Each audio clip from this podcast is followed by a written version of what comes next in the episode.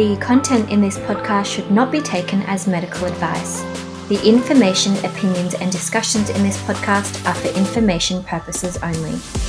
As each person's situation is different, please consult your healthcare professional with any medical questions. Welcome to the Haelthy AF podcast. I'm Aprille Love, former beauty queen, model, and lawyer turned startup entrepreneur. This podcast explores living with hereditary angioedema or HAE, a condition which I myself have been diagnosed with. Each episode will share stories from myself and others and interviews with health professionals and thought leaders in the space. I want to help those living with this condition know they are not alone. Thanks for spending some time with me today. Now let's get healthy AF.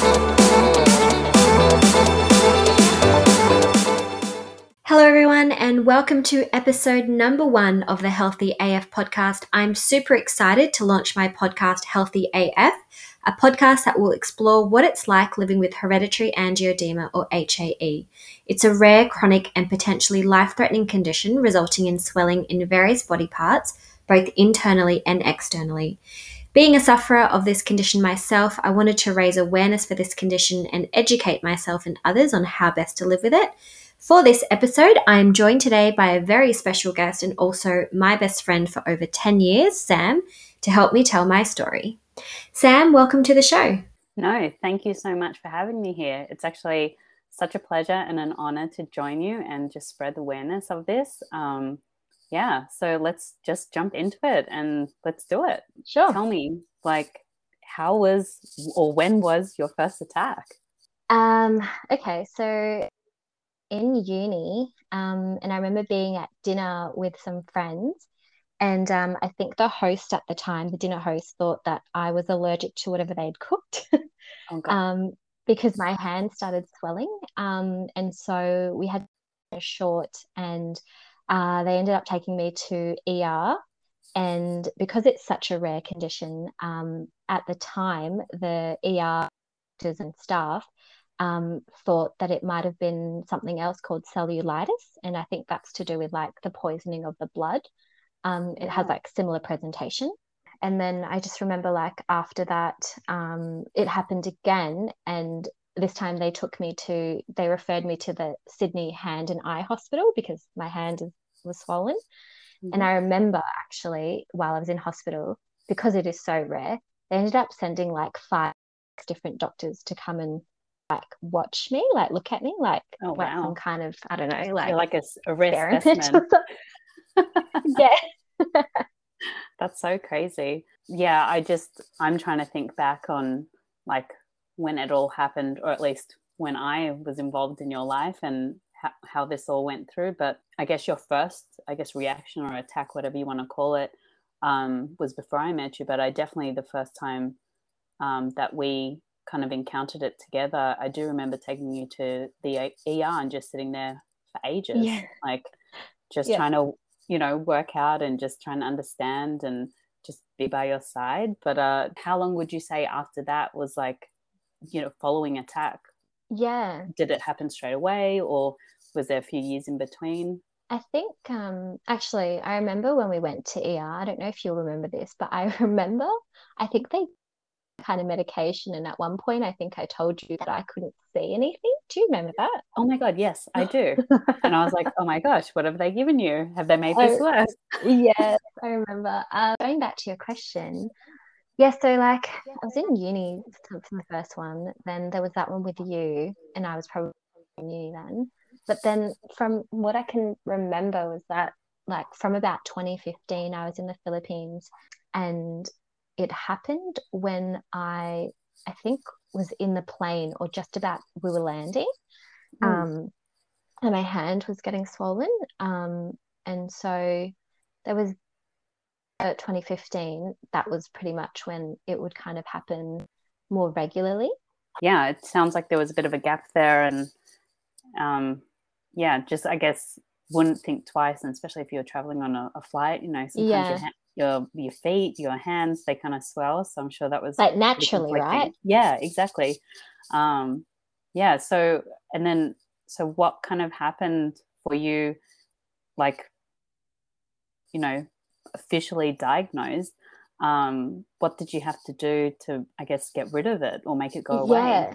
So when I was in the Philippines, um, the doctors in the Philippines, God bless them, um, they said, uh, put my hand in hot water um, with salt because the salt draws out the liquid or the fluid in your hand. So at the time, I was like, sure, I'll do it because it gets quite painful. Like, you know, I'm laughing about it now, but at the time, and you've seen what the attacks are like. They my hand, normal hand size can go from like what it is to like five times the size.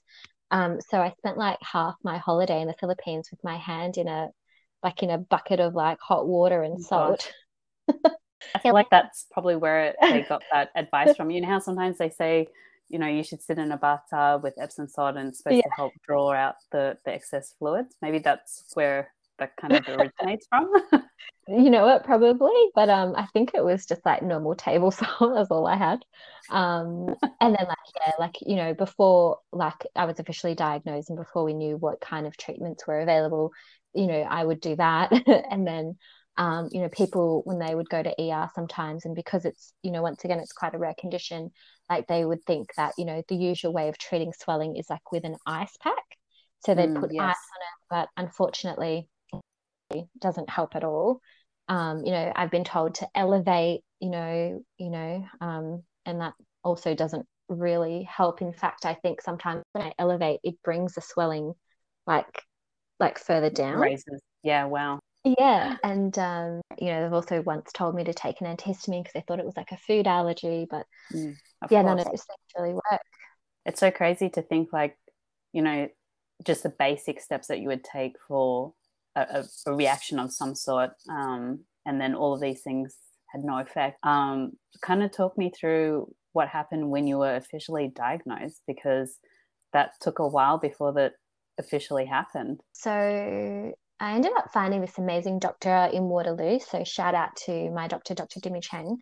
Um, and I kind of said to him, look, this has been happening and these are all the different things that I've been trying. Um, actually, I never told him about the hot water and the salt. Probably should tell him that next time I talk to him. I think it would be a good story to share.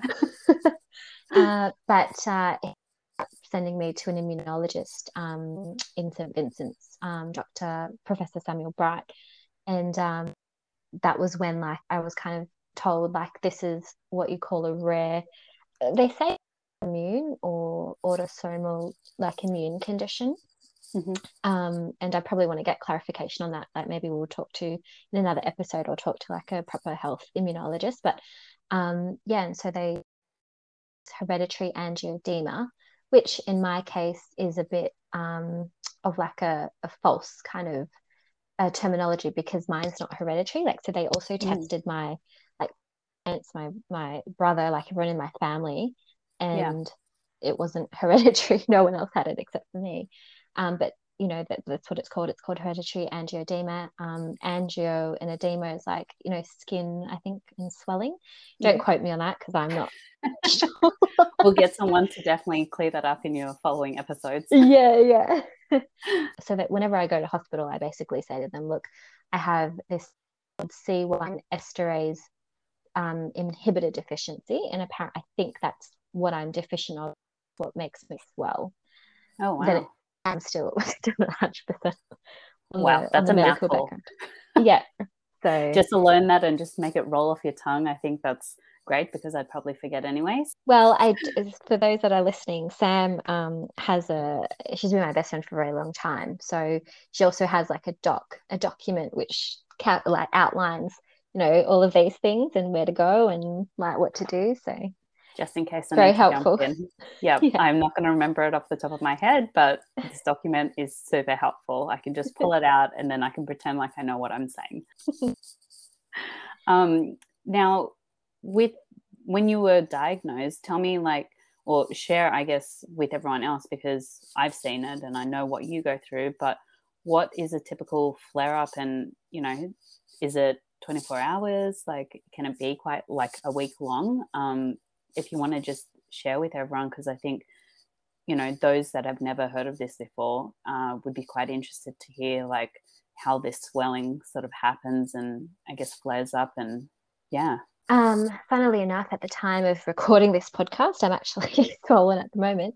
Um, oh. But typically, um, over time, I've come to distinguish between like like a hereditary angioedema swelling and any other type of swelling.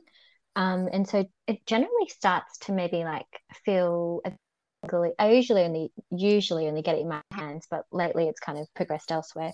But it kind of starts to feel like a bit tingly in the area that it's going to start in, and then um, it starts to get quite tight, and then mm. I guess like over, and it, it really depends, and that's kind of the annoying because this doesn't follow a traditional trajectory every time. So like sometimes it could start swelling in one area and stay swollen, but then not progress anywhere for like 24 hours. Or on the other hand, it could start swelling in one area and in the space of like half hour, you know, it would have fully progressed, like not just in one finger, but my whole hand and up my arm. So it just kind of like depends. But usually when I feel that tightness, I kind of know that, you know, something's about to happen. And yeah. it typically like lasts like maybe from the time that it starts to the time that it swells and let's say i go to er and they give me like an injection of like um, the treatment then it'll still be swollen for maybe three days i reckon like somewhere between one to four days is like the typical lifespan of like the swelling so it's like wow. Um yeah from when it starts to when it deflates i suppose. You know thinking about like um the you know the lifespan of whenever these kind of attacks happen if they do last like five days do you have to take time off work? Yeah so it depends on how severe the swelling is. That is the hard part about having this condition. So like if i'm working and all of a sudden you know i've got to go to er i've like you know you're in er you could be in er for like eight hours or something or overnight um in the early days i would take my laptop with me um, because if one hand is swollen, the other hand kind of still works, so I can still type and things like that. Mm-hmm. Um, and also being in ER for eight hours is kind of a little bit boring. So you know, yeah. mind working. But then sometimes when your immune system is having a flare up, like you just feel so tired, and of so you can't work. Like you're just so exhausted. Generally, I'd probably have to take like you know one to one and a half days um, off work but I'm really grateful that the place that I work for now, like that my employers are just like super like understanding. I think they've known me now for a long period of time since I've had this and we've kind of worked out how to manage it, I think. And I think that that's really good. Yeah, absolutely. Yeah. For them to understand and just and for you as well, I guess now, you know, in your professional career, it's great to get an understanding of how it kind of pans out and you yourself know like if you can mm. work um, depending how severe it is or if it's like no i definitely need to take time off because you're not going to be productive in any capacity do you have an understanding about like the i guess the triggers you know like do you know what actually causes these flare ups to actually happen? They all say, and that's, I guess, is quite proven, and you would know as well, because, you know, you've been around my life for the last 10 years, is that stress is obviously the major mm. trigger which is also a tricky one because like stress is so subjective and mm. how like you know like what's the threshold from when then it's like attacks like yeah, causing absolutely. stress you know also they say direct trauma in my case because it's in my hand so you know like that could be anything. I used to play i used to go bowling and whenever i would go bowling i don't do it anymore ever. Always 20 within 24 hours my hands will get swollen. I used to love going wow. to the golf um, course like the drive-in drive-in within like you know a couple hours of hitting a couple of the golf balls at the drive-through drive drive keep calling it drive-through drive is it what's it called? Drive drive driving range driving range um that would it would always yeah it would always swell maybe I wasn't going to the driving range. I was probably going to a drive through. going through McDonald's drive through? Is that what you were really doing? um, but yeah, so that would cause it. And then like boxing is like another thing. So I guess all those things that have in common is like there's stuff to do with like your hands, right? So hmm. um, like having a tight grip, you know, on on the um, on the golf club or like on like a tennis like racket um, and boxing is like direct contact, those things. And at the same time, um, I was just telling you yesterday, I cut um, my partner's hair and like the the pressure from the scissors, and also probably because I'm not a professional hairdresser, um, like you know we're in the time of lockdown, so like you know giving like lockdown haircuts, and then like you know all of a sudden my hand is swollen. So yeah, it's kind of like any kind of I guess trauma or pressure or something. Actually, one time I was playing PlayStation, playing Street Fighter, um, and like oh I was God. super into it. I was super into it, and then like Pierre was like, you know, let's work out what the triggers are. And the only thing I did, because it started my thumb, the only thing that I did was like I was playing PlayStation like really like rigorously. I love that. I mean, it, it's not great, but it's great to explore. You know, your triggers be stress like, like you know personal you know yeah. what's happening. And i think to me i was like oh your body's going to fight or flight. Like that's what's happening. Um, but it sounds like even just with these traumas or exercises it's a similar you know pattern obviously. Um, so i guess that would be quite scary as well because you could be doing a new activity and you yeah. won't know how your body's going to react and then it's like oh nope swelling gotta stop guys it can be quite limiting at times it's quite frustrating because it really depends like um, i think if this is what i think i'm not sure but when your immune system is in like a somewhat good place mm. no nothing nothing really happens because like i was able to like go to the gym hardcore and like you know like when i see i was able to like squat like 60 kilos and like like um do weights with like 12 kilo weights which is quite a substantial amount yeah definitely for your um, size uh, for those yeah. that don't know april she's so um yeah, yeah. quite a lot of weight actually yeah yeah and so and nothing would happen but then you know mm. i was mm. telling you that yesterday i lifted a two and a half kilo weight and my arm is swollen so I mean, just i think it just depends on where your immune system's at at a particular point in time wow. Like all these different factors to consider just to you know just do a recreational activity or to just enjoy yourself or go out with some friends. Yeah i'm so glad that you know you're sharing this awareness now what do you do for treatments? Like do you just leave it as is? Like do you actually have medication? When i go to hospital and i can only go to st vincent's um, darlinghurst i believe because like they a have like my history that you know they've seen me so many times. I'm known to the hospital as the girl with the swollen hands. Um,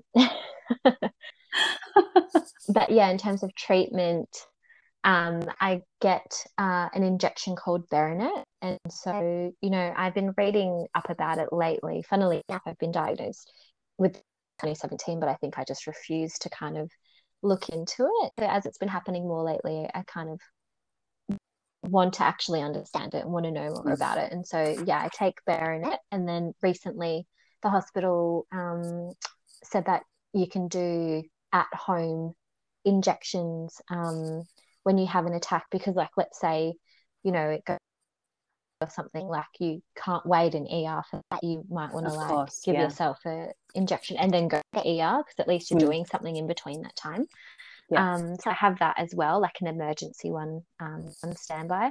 I actually have never had the courage to inject myself. So my poor partner has occasions um, stood there so calm and so amazing while I'm hysterically crying.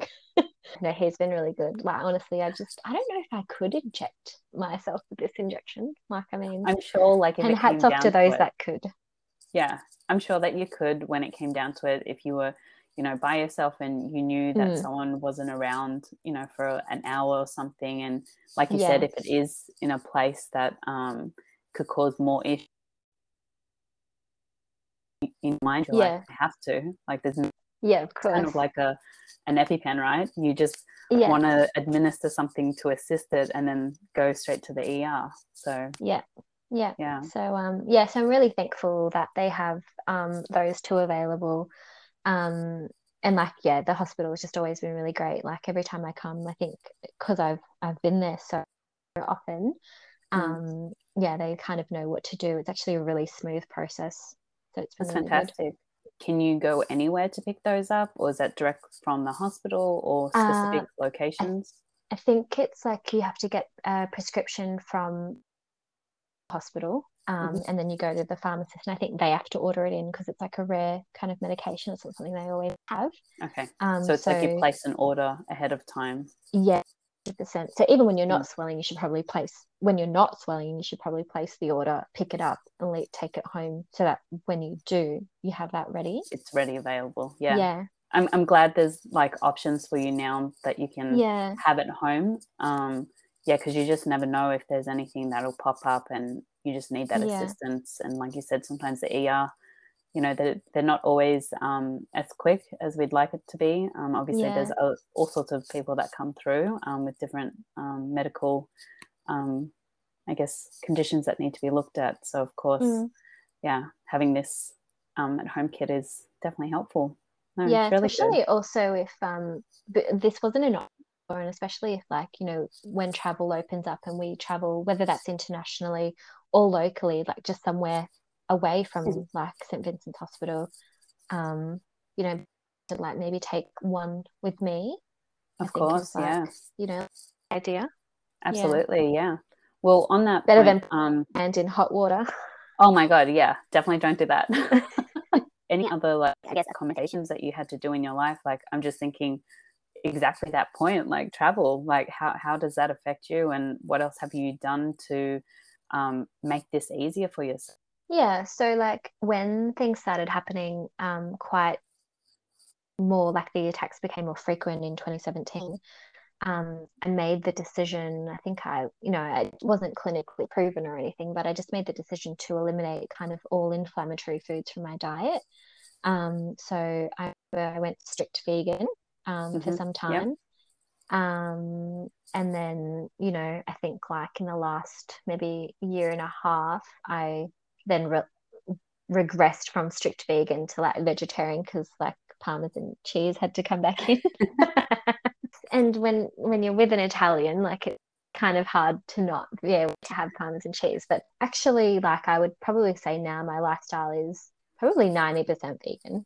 Um, mm. and that 10% probably allows for like cheese here and there. But generally like on like I would say, yeah, maybe more than 90%, like 95% of my diet is is completely vegan. Um, yeah. And then I guess with fitness as well, I had to like adjust to that. So like, you know, I haven't been able to go back to like pole. I, I can't, you know, um, go do boxing, which which which I which I used to enjoy.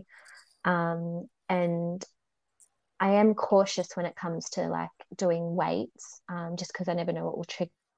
So mm. generally, I know that um, I have to start quite like really low and then see how we go. And of course, yeah.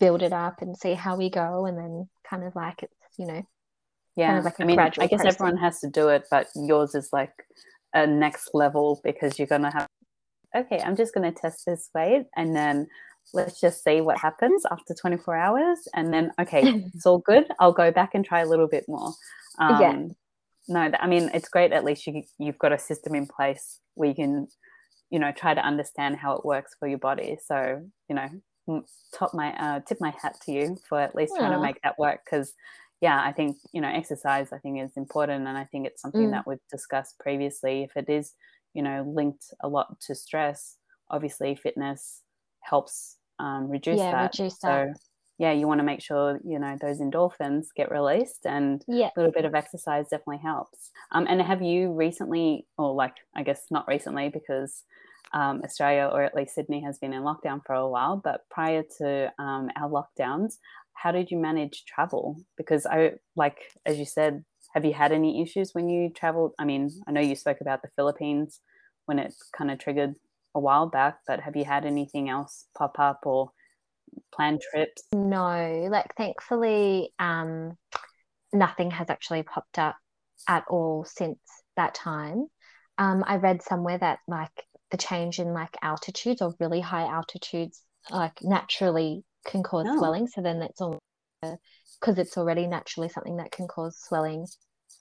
Extra layer that's like triggering you. Yeah. Wow. Um, so I haven't actually flown anywhere um, for some time. Um, and it is always my GP and I kind of discuss like if I have planned travel, whether that's like just interstate or regionally, um, we kind of make that you know um, a hospital or something that wherever I'm staying is kind of like on aware or or something. Mm. Um, it does actually sometimes, I guess, give me a little bit of anxiety of like, oh, if I travel really far to like a remote place and you know, what what am I going to do? Um, but now having the injection that you can take with you, I think that's going to be a bit of a game changer. I think it definitely sounds like it. But yeah, interesting to know. Like, I mean, I used to be a flight attendant and just flying around. It of was course. like whatever, you know. Um, but you know, I didn't even really consider how that would affect you. And obviously, as you say, like yeah, people would get normal swelling when they would fly, and you know not even really thinking like actually that might be a trigger for you and mm. you know mm. wreck your whole trip um so it's just interesting to hear that side of the story yeah, yeah. i guess you have to just be prepared and just uh contact people and just make sure now that you've got the injection available bring it with you at all times yeah for sure absolutely mm. thanks for sharing all of this so you know now that we're talking here and you know people are listening what actually led you to create this podcast yeah, so um, I guess like I've been dealing with this for quite some time, so like since my 20s, and for the most part, I kind of had my head in the sand and didn't really want to uh, confront it. Um, but then uh, recently, I found a Facebook page um, of people that you know suffer from this condition, and the common thing I saw while I was going through the page was that there just wasn't enough awareness around mm. it. Um, and in fact, when I posted this and said that I was going to do this podcast, like I had so many people message me saying, like, I've never even heard before. Um, wow. which even, yeah, which was kind of testament to the fact that even more reason why you should do, I should be doing this, you know? Absolutely. Um, yeah. For a long time, I think I was embarrassed, or I don't, I don't know what the right word is. It's probably not embarrassed is the right word, but I just didn't want to tell anyone about it. But, you know, on a public kind of forum, because um, I was like, there's something wrong with me. Um, but yeah, like I just think that, you know, I've come to terms with it. This is something I'm going to have to deal with. And in the meantime, rather than, you know, sit here and feel like, oh, why me? Why me? Why not turn this into a positive experience? And, you know, whatever I'm learning along the way, maybe share that with people that, you know, it or um, people are experiencing symptoms and they're getting misdiagnosed because it's so rare that maybe they can be like, oh, maybe I should think about this and talk to someone about this um, mm, if this yeah. is happening to me. Um, and I think it'd be just really great to be able to talk to maybe some like healthcare professionals that specialize in this um, in Australia and abroad. And like, you know, in the Facebook group, there are people from all over the world. Um, and well, there's like 168 people in this group. it's not wow. very many people. No. But probably because they don't know that the group exists or like they just didn't know where to go for help because I'm sure there's obviously more people than that. Yeah, um, absolutely. But I think advocacy for something like this, which is so personal, um, that should happen. And, you know, if I can help in any way, and also probably it'll be helpful for my friends and my family um, you know like just to know more about it because I think none of us have really looked into it because I wasn't looking into it, you know? Yeah. No, I agree. I think it's great. Like, you know, essentially since I've met you, you've been kind of battling with this and you said, I guess, turned turned away from it because you weren't didn't really want to accept what was going on, but also it was like not really clear at the time. You know, you would into the you know the hospitals or go see doctors and it was just like time and time again it was just like what it was. Um, so that can also be um, off-putting. Yes you turn to these professionals like these doctors to try to give advice but then you know they, they're taking a stab in the dark and it's so hard and just almost want to so um, i'm glad that you finally what it is and um, I think it's great that you're doing this. I really think uh, awareness for it is fantastic, and just having a community because I think for the longest time, even just as a friend sitting on the sidelines, it's hard to kind of like know what to do. And I think, you know, sometimes I'd sit with you and it's like, it's just us against the world. But, you know, it's, it's nice to know that there are others that share this condition and now you guys can talk about it. So I think it's fantastic Yeah, that you're super helpful. this. Yeah, Thank you. of course. Well, I'm yeah. excited to see where this goes. Me too.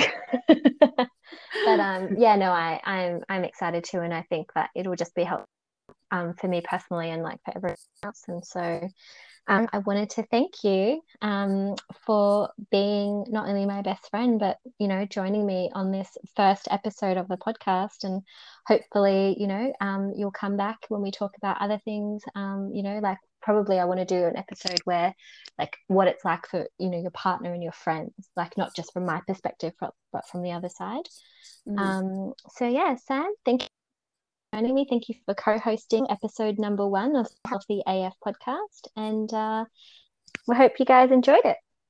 Thank you for having me. And yeah, good luck with uh, the rest of the episodes. And yeah, invite me back anytime. Happy to help out wherever I can and just continue to spread the awareness on this. Well, thanks guys for joining me on this episode of Haelthy AF. I hope you enjoyed our first episode and learned more about HAE. Please don't forget to subscribe on Spotify, Apple Podcasts, Castbox, and Google. Until next time, stay healthy AF.